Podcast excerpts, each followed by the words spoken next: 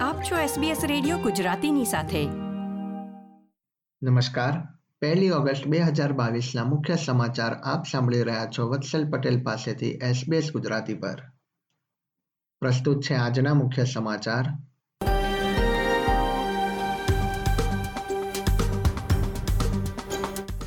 ઓસ્ટ્રેલિયામાં આગામી વર્ષે ગેસની અછત સર્જાય તેવી ચેતવણી.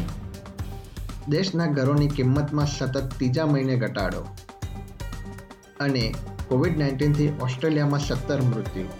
એજ કેરના દસ હજાર રહેવાસીઓ તથા કર્મચારીઓને ચેપ લાગ્યો.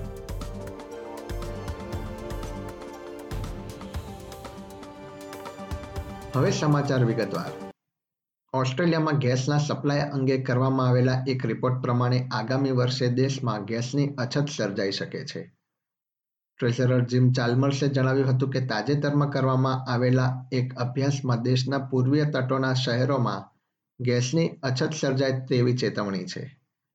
જો ગેસ ઉપલબ્ધ કરાવતી કંપનીઓ વધુ જથ્થો ઉપલબ્ધ કરાવશે નહીં, તો આ સમસ્યા પેદા થઈ શકે છે.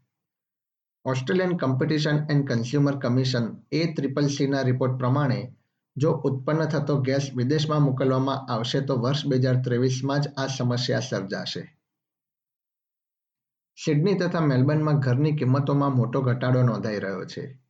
દેશના આઠ મોટા શહેરોમાંથી પાંચ શહેરમાં મકાનની કિંમતો ઘટી રહી છે. કોર લોજિકના આંકડા પ્રમાણે રાષ્ટ્રીય સ્તરે ઘરોની કિંમતમાં એક પોઈન્ટ ત્રણ ટકાનો ઘટાડો નોંધાયો છે.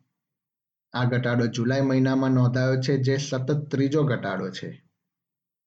એપ્રિલ મહિનામાં કિંમતો વધ્યા બાદ તેમાં બે ટકાનો ઘટાડો થયો છે. જો કે મહામારી દરમિયાન રાષ્ટ્રીય સ્તરે ઓગણત્રીસ ટકા જેટલી ઘરોની કિંમતો વધી હોવાથી આ ઘટાડાની કોઈ અસર દેખાઈ રહી નથી. ન્યૂ સાઉથ વેલ્સના પ્રીમિયર ડોમિનિક પેરોટે તેમના ભૂતપૂર્વ small business and fair trading મંત્રી એલેની પેટિનોસની સામે કડક પગલાં લઈ તેમને પદ પરથી બરતરફ કર્યા છે. પેટિનોસ સામે તેમના કર્મચારીઓની સાથે ગેરવર્તણૂક કરવાનો આરોપ લાગ્યો હતો. પ્રીમિયરે જણાવ્યું હતું કે તેમને ઘટના અંગે વધુ તપાસ કરી હતી અને ત્યારબાદ તેમણે કડક પગલાં લઈને સાચો નિર્ણય લીધો છે. રેફ્યુજી બાબતોના હિમાયતીઓએ સંસદમાં પ્રસ્તુત કરવામાં આવેલા બિલને આવકાર્યું છે.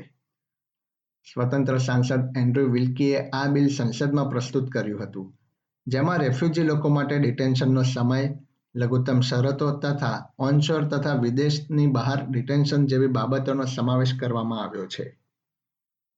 એસેલમ સિકર રિસર્ચ તરફથી જાના ફાવેરોએ જણાવ્યું હતું કે વર્તમાન પ્રણાલી નિરાશ્રિત લોકો માટે યોગ્ય નથી અને એ તેમને એકલતામાં ધકેલી દે છે.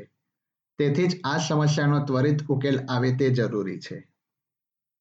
સુપ્રીમ કોર્ટમાં નિષ્ફળતા મળ્યા બાદ મેલબર્નના એજ કેરના ઉચ્ચ અધિકારીને પચાસ રહેવાસીઓના મૃત્યુ બદલ પુરાવા આપવા માટે રજૂ કરવામાં આવશે. સેન્ટ બાસિલ હોમ ફોર એજના ચેરમેન કોન કોન્ટિસ તથા નર્સિંગ ડિરેક્ટર વિકી કોસ બંનેએ સ્વ અપરાધના મામલે પુરાવા આપવાની બાબત ફગાવી દીધી હતી.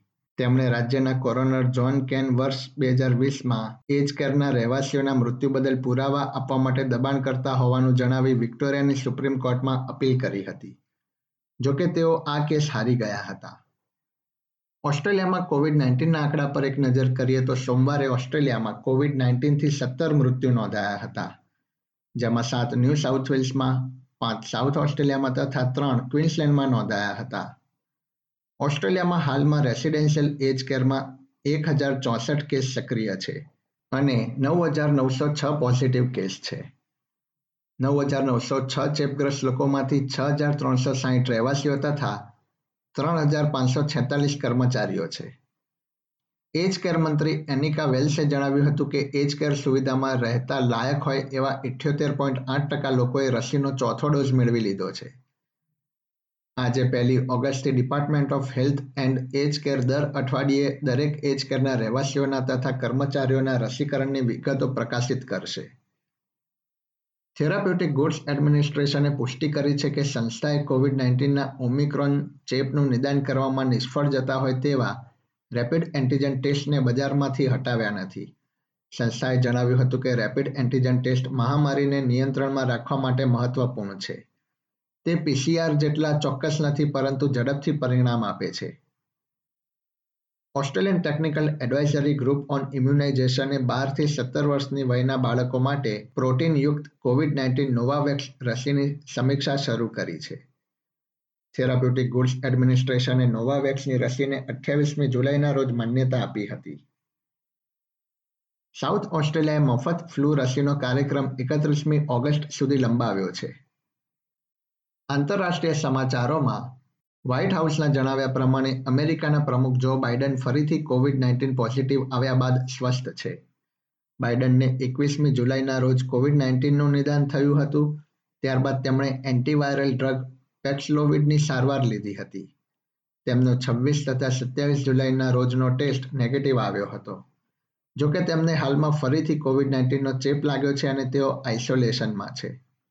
એસબીએસ ગુજરાતી પર આ હતા સોમવાર પહેલી ઓગસ્ટ બપોરે ચાર વાગ્યા સુધીના મુખ્ય સમાચાર. આ પ્રકારની વધુ માહિતી મેળવવા માંગો છો? અમને સાંભળી શકશો Apple podcast Google podcast Spotify કે જ્યાં પણ તમે તમારા પોડકાસ્ટ મેળવતા હોવ.